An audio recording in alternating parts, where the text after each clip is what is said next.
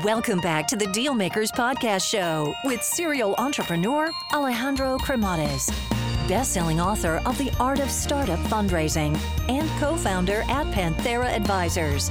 In this podcast, we ask our guests about their successful acquisitions and financing rounds.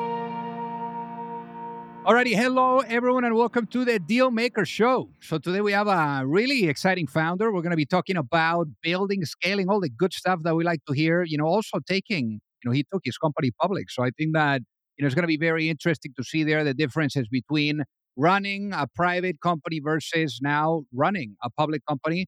Uh, but in any case, you know, I think that you're all going to find this interview very inspiring. So without further ado, let's welcome our guest today. AJ Kochhar, welcome to the show. Thanks, Alejandro. Great to be on. Thank you. So, AJ, so give us a little of a walk through memory lane. Born in Oakville, in Ontario, Canada. So, how was life growing up there? Life growing up there, would, to be frank, was typical suburb upbringing. Uh, you know, look, I come from you know family of entrepreneurs. They had a family business. You know, personally, I always had a propensity towards STEM. You know, science, technology, engineering, math. So always wanted to go into that sort of field and uh, you know had a passion for chemistry in high school. And uh, sometimes i say in life you know sometimes it's your teachers that you remember. I had some great teachers at the time so that's why i got very interested in it in part. And decided on the back of that either i want to become a doctor actually go down the path of doing health sciences or do engineering. And so i chose out of that to do chemical engineering uh, and uh, life evolved from there. But pretty pretty normal upbringing but i'd say very entrepreneurially driven even at a young age. So let's talk about let's let's talk about the entrepreneurial uh, you know drive there. So what how how how was that experience for you of being able to see your family, you know, the ups and downs of running a business and I mean, did you know at that point that you wanted eventually to run your own company or or did that develop, you know, and it was more clear down the line?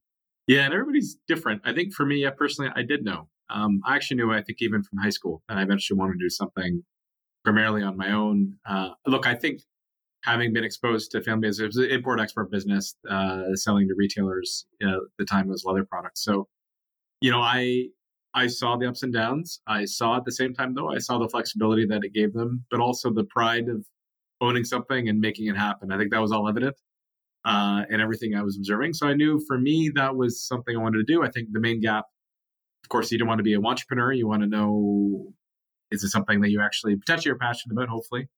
Uh, but also, is there some sort of key skill, key reason that you're bringing to the table why you should be the one to start that company? I think that's important. Uh, so I didn't know that part. I didn't know obviously at that time, but I always knew that I wanted to start something and build it, even from younger age.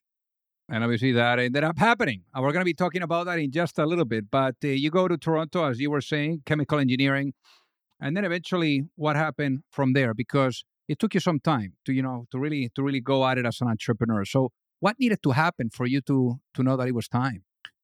Yeah i always felt that i needed to bring build some real fundamental chops you know in terms of either to be technical business learn what's what. Um, and i think it takes time. People always say even at a young age and it's often said now hey find your passion. It's so hard i think to do that. I think what we can more easily do is find your curiosities right? What are you actually curious about? And so I was always curious about, I mentioned chemistry. I was always curious about, I think sustainability was important. Uh, went to school at a time where that was starting to grow to become a, a theme. Uh, and so, you know, through uh, engineering, chemical engineering, it was interesting. It was right at the cuspy moment, I'd say, where historically that industry was a lot of petrochemical, so like oil and gas. But it was around the time where there started to be new careers or new areas opening up, like environmental engineering, sustainability.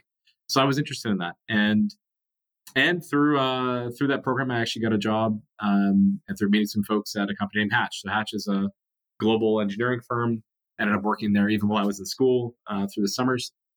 And that uh, firm, they're global firm based in Canada, but they have divisions of uh, metals mining, energy, infrastructure. So a lot of the things I was quite interested in, they did a lot of it, and it's really the engineering aspect of it and consulting on that. So uh, worked through through the summers and ended up just happenstance. Sometimes it's how these things happen in the metal space. So I was working on nickel projects, copper projects, rare earths. Uh, you know, lithium came in a bit later, which is the theme here. Uh, but I just was interested in how you could take really complicated technical design of these facilities, but how do they work as businesses? Uh, these are mega capital projects, you know, at the time, very fascinating. So that's what got me interested from there. And so I went to work there full time, uh, and of course left that eventually to start Li-Cycle. And obviously, you know, the the experience here in this company gave you meeting your other half in business. That's right.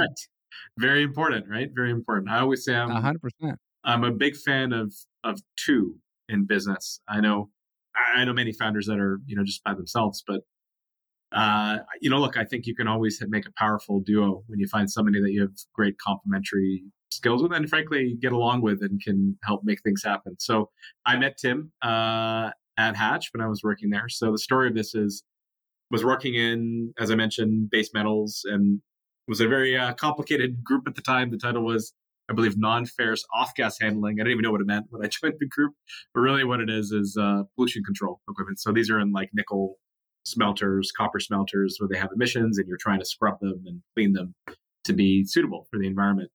So that's where I started. But that gave me exposure to those spaces. Now, fast forward, of course, nickel, copper, cobalt, all these materials are very important for EVs. I didn't quite know that at the time, but uh, that's how our world's evolved. Through that, uh, also did some work in lithium. So all this is metallurgy. At the end of the day, it's metallurgical processes to make uh, metals and salts. So lithium came in. Uh, I met Tim on a project. I was doing the project execution planning. He was managing the project. This is a lithium project uh, in Europe. So became very fascinated because now all of a sudden I could relate to okay, where is this actually going? What is it going into? In this case, predominantly batteries. That's why these projects were being built. So then it's very interesting because now you can relate technical design with the end market, you know, use. Work through that, um, and then made a switch within Hatch to more management consulting. So at Hatch, it's a pretty uh, niche uh, focus in that space. It's really just transaction advisory. So now all of a sudden you're taking the skill set of saying, okay, I know how that facility is designed. What if now you're advising a fund or a strategic who's looking to invest or acquire it? They need to do a technical review, DD, to support them on that. But you need to be able to link up technical know how with economics. What does that mean for the business case? What does that mean for the business? So that was great. That's why I joined that group. I was very interested in that. Tim also had joined the group at the same time. So he told me at the time, he said, Hey, Ajay, you really should, this is a recommendation to me, uh, you know, focus your energy on lithium. It's a growth space. You're clearly interested in it. I'm doing a lot of this space. Let's do more together. And so that did lead to doing more studies, projects, looking at, again, screening different assets for potential acquisition investment. So lots of work in the lithium space at the time. What happened was, and I'll tell us that I'll pause, you know, we were looking at different gaps. We were seeing gaps in any maturing industry, there are gaps. So one of the gaps we saw was recycling. And when we looked at other mature commodities, lithium's not a commodity, but look at other materials we worked in, like copper or aluminum, pretty mature recycling uh, supply chains. But in the case of lithium, you know, so new, no one was even there yet. So we were saying, hey, where are the business models? Where are the technology to do this? We didn't see that. And so we said, oh, well, we, we can do something here, uh, you know, make it more fit for purpose, make it economically viable. So fast forward to 2016, I had this entrepreneurial bug. I wanted to do something. I didn't know what it was. So oh, this is perfect.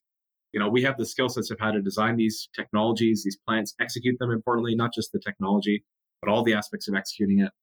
Um, and we think we can work out the business model. So, we said, hey, uh, this is very worthwhile. It was 2016 at that time, very early electrification days. So yeah, I left Hatch. Uh, Tim left around the same time, and we started the company. And that was now seven years ago almost. That's incredible. And what what do you think you know made you guys so complementary? Because you were alluding to it, you know, not only from a business perspective, but then also from a personal perspective. Yeah, yeah. I mean, we worked together a couple of years there. Um, yeah, look, I think my propensity, and this is what we discovered as time went on, as an example of how you can, you know, join forces and get two things done in parallel. I mean, I, I definitely get in love, and Tim and I started both on the technical side, so that's where I'm rooted. But I love the communication side. I love the external facing aspects, you know, different stakeholder relations. Tim can do that. Absolutely. Tim also is uh, the sort of guy that, you know, back when we were much smaller and we are building our first facilities, we have a two phase model where we shed batteries and we refine them he'd be the guy standing right behind beside the team fixing the shredder if something was wrong. So I mean, I'm happy to do that, but maybe I'm not the right person. I won't necessarily do it right. So very complementary in terms of our propensity of where we want to focus. So as it's evolved, you know, Tim has kind of the core of the business under his wing, be it the operations, building up the projects, you know, some of the HR aspects that tie into that. And I'm very focused on with him, you know, making sure that's all good. And then also the external aspects. So we've discovered how we both have propensity in different areas. I could see if you were just one person, um, you could definitely do it. Um, but there's only so many hours in the day. And uh, two is, if it works well, more powerful than one. So I think it's been Absolutely. great. Now, for the people that are listening to really, you know, get it, what ended up being the business model of Li-Cycle? How do you guys make money? Yeah, so we just really simply put, when we looked at the space and when we left Hatch, what we were seeing was like a, a lot of waste oriented handling of these batteries. At the time, you can imagine, so lithium ion batteries, just so people know, these are like the rechargeable batteries in your smartwatch, all the way to your smartphone, but importantly also in EVs. What we were seeing in the market was more of a waste approach. So we were seeing them treated a little bit like a waste. Maybe even people had to pay at the time to go to this to get rid of the batteries. And for us, it was like, wow, like we just were helping these clients dig up the stuff from the earth, refine it, and then do all this complicated manufacturing to make these batteries, and then it's not worth anything. And like that doesn't make any sense. So that's a two-part problem. It's the business model and the technology. So what we do, how we ultimately make money, is by extracting the materials from the batteries and then selling those end products. But it's important how you can get back to a high recovery. Uh, importantly, get the lithium. So lithium is a lot of the value in the batteries. When we were looking at the historical technologies, a lot of them are wasting the lithium, just getting nickel cobalt. So it's really about maximizing your revenue stream from what you recover, being able to sell that, but doing it in an efficient way at a low cost, yet environmentally friendly and also safely. So that really requires fit for purpose technology. That took some years to develop, scale up, raise money, uh, you know, get through that very initial phase and then scale and start to commercialize and build the commercial versions of that. And the I know that the early days, AJ, were not uh, easy. You know, the ups and downs. I mean, what were some of those ups and downs that you guys were dealing with, and then also how did you guys embrace them to to keep going? Yeah, I mean, I just to paint the picture, you know, left hatch, uh, typical engineering or advisory type schedule, very busy, and just to put like a real life point on it, you know, you leave and just on a practical point, like your schedule is a void. I mean, what you're going to be doing next week? Oh, it's open. So, so you say this is a great idea, right? Great idea. Like really excited, obviously, and that's all good. But then you leave, and it's a shock, right? Especially if you know you're used to a certain pace, you're used to certain things. So I think at the beginning, at the same time, we knew where we needed to go in terms of the technical aspects. Like, what did we need to get done to prove this thing out? What was missing was, and what we had to learn was how do you then backfill that and accompany with it the business model aspects, how which then leads into how are you're going to raise money and why do you need the money. So look, I think some of the trials, tribulations at the beginning, if you rewind to 2016 through like 2019, EVs, yeah, they were starting to become more mainstream, but still there's a lot of doubt, even at the time. If you remember where Tesla was at, remember even some things they were facing. Uh, people were even on EVs are like, ah, okay, yeah, let's see. So you can imagine when you say, "Oh yeah, we we're going to do recycling with my batteries." Like, what are you talking about? Like, isn't that 30 years away or something? And so, you know, at the same time, we knew these things take time, and we knew that the whole supply chain is going to scale. And also, what people were missing is as you make batteries, it's not perfect; it has a level of scrap. So that took a lot of education. But I remember vividly many meetings where people say, "Oh, you're just working on a science project," or what are you what are you doing? How's this going to make money? And i, I get it because on the other side the early stages you're trying to prove the concept. You're trying to bring the customers along show that there's real demand pull for what you're doing and show that the solution that we're trying to validate works so yeah for sure early days there's a lot of a lot more unknowns um, and definitely a lot of doubt but how you get through it look i think at a very base level you have to be an optimist you have to be a realist in terms of what what works, what doesn't. You can't be uh, deluding yourself. Uh, you know, the not being clear and honest about what the challenges are. But at the same time, you have to have a positive outlook. And I think that's something which both Tim and I have optimism for the future. And that gives you a base to say, okay, well, we'll make it through this, we'll figure it out. And to have a solutions oriented mindset to say, okay, well, that's the problem. What are we going to do now? and then you need the persistence to see it through. But it's very emotionally wearing, and that is the life at the beginning of being an entrepreneur. Hey guys, so pardon the interruption here. So I got to tell you that, you know, for those of you that are either looking to raise money or you're looking to get your company acquired, you don't have to be alone. You know, there's a lot of psychology that needs to be blended with strategy, with methodology, with process. And it's very hard. And already doing your business alone is super, super difficult. So I remember, you know, back then when I was an entrepreneur, I kept really experiencing the challenge of either knowing or finding the right type of access to the right type of investors or really understanding what was the right type of guidance you know that would carry me through the process whether it was with seeking money or with going through the acquisition.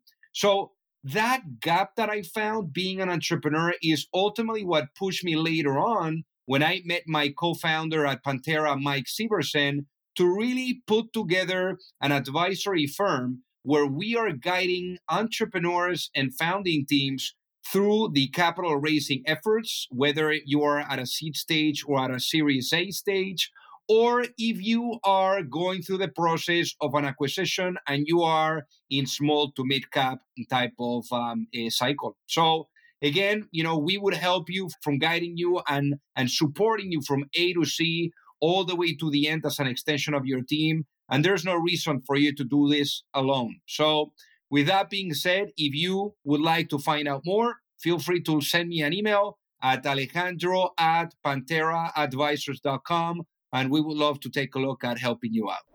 So, I guess for you guys, at what point do you realize you're turning a corner and you guys are going to be all right? I remember in 2020, um, and it was a really odd time, obviously, given COVID, um, but many different things happening in the world. And I don't know if COVID just reminded us in a quicker, accelerated way that how how fragile our supply chains are. Um, maybe it was, you know, not having people driving around in the pristine air all of a sudden saying, "Oh, that's that's quite amazing." Uh, all of a sudden, this amount of focus on environmental technologies, climate change, you know, all of a sudden accelerated very quickly. Because I, I remember 2019 was not like that and we were definitely out there you know trying to pitch what we were doing and where we're going. And overnight all of a sudden uh, things changed obviously at the same time you had from a macro perspective liquidity being you know pumped into the market all of a sudden um, but just certainly from a tone perspective it changed. And i, I think always i come back to yeah raising money is a, a big part of it but what are the customers saying? What do the customers want? And i think the thing that changed all of a sudden was we were going from having dialogue at a vehicle OEM or battery maker perspective that were kind of one offs or you know regional or with a regional office all of a sudden now you were starting to have like a pretty strategic conversation that say hey if we do this right you can give us your batteries and you can get back your materials and vice versa they were starting to say our customers and have been saying that's what we want you know? We want to give you batteries we want the materials back because this is how we're going to get domestic sustainable uh, lower cost, more resilient supply chain in the long term. So that was a big changing moment because at the end of the day, if the demand's not there, then you can do all, everything you want, but the business is not gonna is not gonna thrive. So so that was a big aspect. And lastly, around that time too was this whole onshoring theme. So out of nowhere, um, from two years before that, like basically no one talking about domestic battery manufacturing all of a sudden having this very rapid growth of these gigafactories. Started with Tesla, but now many different companies, North America, Europe. So from a very Asia centric supply chain, purely to one that has a lot of domestic manufacturing. Why that's important for recycling is that comes with scrap. So now you actually have a base to say, okay, this is a roadmap for us to build out and scale. So that was a clear catalytic moment in 2020 and and also for capitalizing the business how was the journey of of raising money prior to the uh, company going public? How much capital do you guys raise prior to taking public? Yeah so in total we've raised now you know almost 1.3 billion. That's to date. Uh, that includes the commitment i'm including there from the department of energy that's due to close um, shortly. So so that's overall. To the point that we were public i'd say it was a minority. We've never i think officially put a number but it was a minority of that number uh, significant minority that we had raised. So, you know, what we were doing up until that point, it was mainly the piloting, the validation, and we run this two phase model where we shred the batteries Uh, this is what we call our spokes. Is a spoke and hub model, reverse logistics, and then the hub where we refine. And so as we iterated, um, one of the things we figured out is, hey, we have to be in the market. We have to be doing something commercial. Many clean tech companies, climate tech companies, they have this issue, right? You you have to do validation, and then you have to build a commercial facility, and then also need a bunch of money, right? Yeah. And from an investor perspective, it's it's hard because you're saying, well, how am I going to know that that's going to work unless you're already doing something that I can see? Okay, you have some traction. So one of our it was actually one of our board members, 2018 or 19. We had these two technologies, and we were trying to do both at once. He actually suggested, hey, like, why don't we parse this out a bit, do the spokes you know, in lockstep with customers, their lower capital requirement gets you in the business, gets some flow in the business, and also builds that feed in advance of the hub. And so that's what we did. And that then colors the capital. So we didn't need a lot of capital before 2020. The thing that was a catalyst then for us to need more capital was the hub, which is a centralized facility, much larger scale, um, scaled larger because you want to have those economies of scale and also get all the feed from all the all the spokes and that then colors the capital need. So it's basically at that moment where we said, okay, we now need this much larger slug of capital, you know, hundreds of millions of dollars to fund that and see that through. And that was what led us to this process of assessing different options, which ultimately ended up with us going public. What was that process like? What was that experience of going public? Yeah, so we back in late 2020 uh, and early 21, we so made this decision to move forward with the hub. That's what we we knew we needed to do. Why did we do that? Again, that's really how you scale the business. That's how you make the battery grade materials. That's also how we best serve our customers. They want, you know, so our spokes, we make this intermediate product. That goes to the hub, we transform it. The customers ultimately want back the battery grade materials.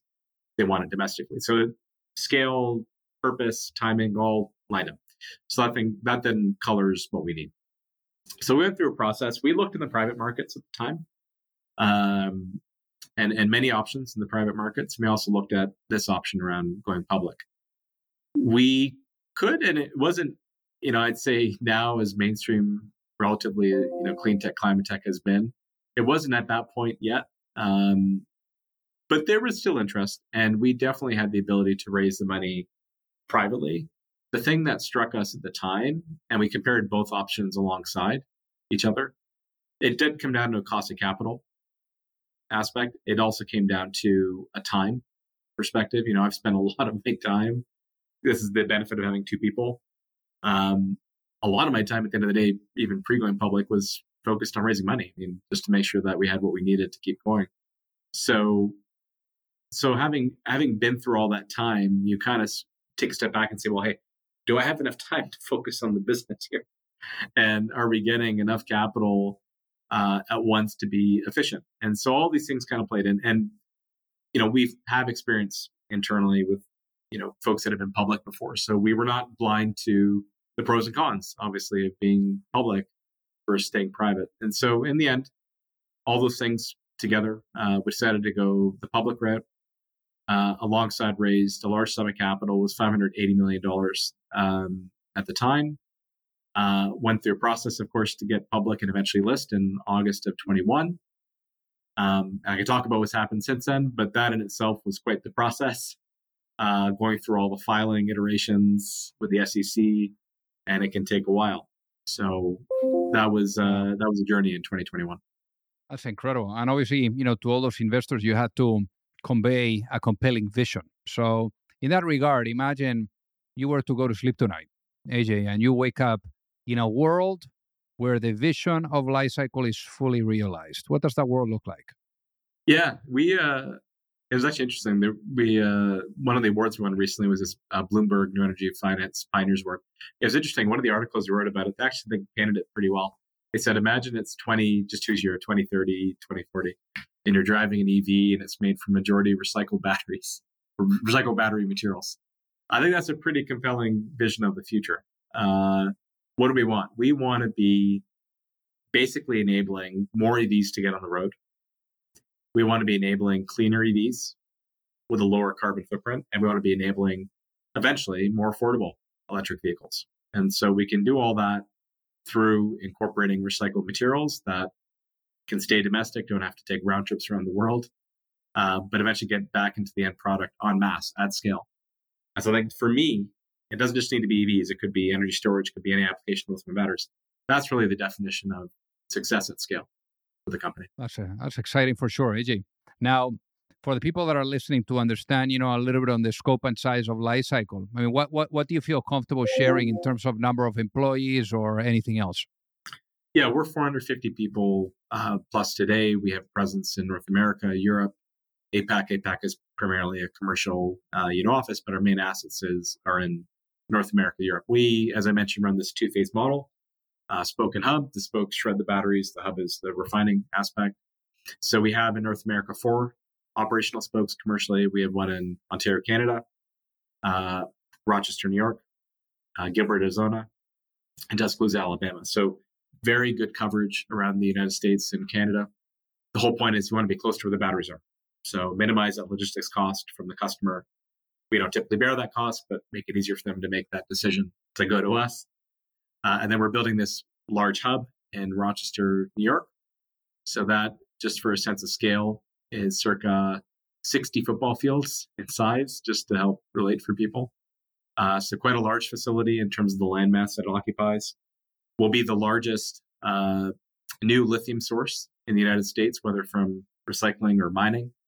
Uh, and we're doing that in a short period of time because it's recycling. It doesn't need long permitting associated with mining. Also, our recycling type is much easier to permit. We have our permits for that. So, so yeah, so that's North America. And then in Europe, we have three spokes uh, that have been announced or are underway. Germany, uh, which will be our flagship facility, our largest uh, in Europe. We have France uh, on route, as well as Norway. So very similar strategy. We're following where the batteries are, starting with commercial contracting, build the spokes to build up that base load of feed, make the black mass, and eventually the strategy would be rounded out with, you know, in general, a, a scaled hub. That's basically our region by region strategy, and lots more to come. That's amazing. And uh, obviously, you know, as you're suggesting, you know, and and you are talking through all these different regions, what comes to mind is is culture. You know, how do you go about culture when you have all these different, you know, offices and different, you know, maybe like because at the end of the day, you know, the culture is the one that you establish in the in the in the in the HQ in the headquarters, no, and those different, you know, other regions, you know, they have their own different variations of whatever culture you have established in the HQ. So, how does that work, and how do you guys go about making sure that that's unified and aligned, you know, as much as possible? Absolutely, and I think it's you know customization with some key themes that are unwavering, right? So that's that's the key here. We, you know, look, I it's been interesting for Tim and me. We obviously our, our roles have developed, shifted.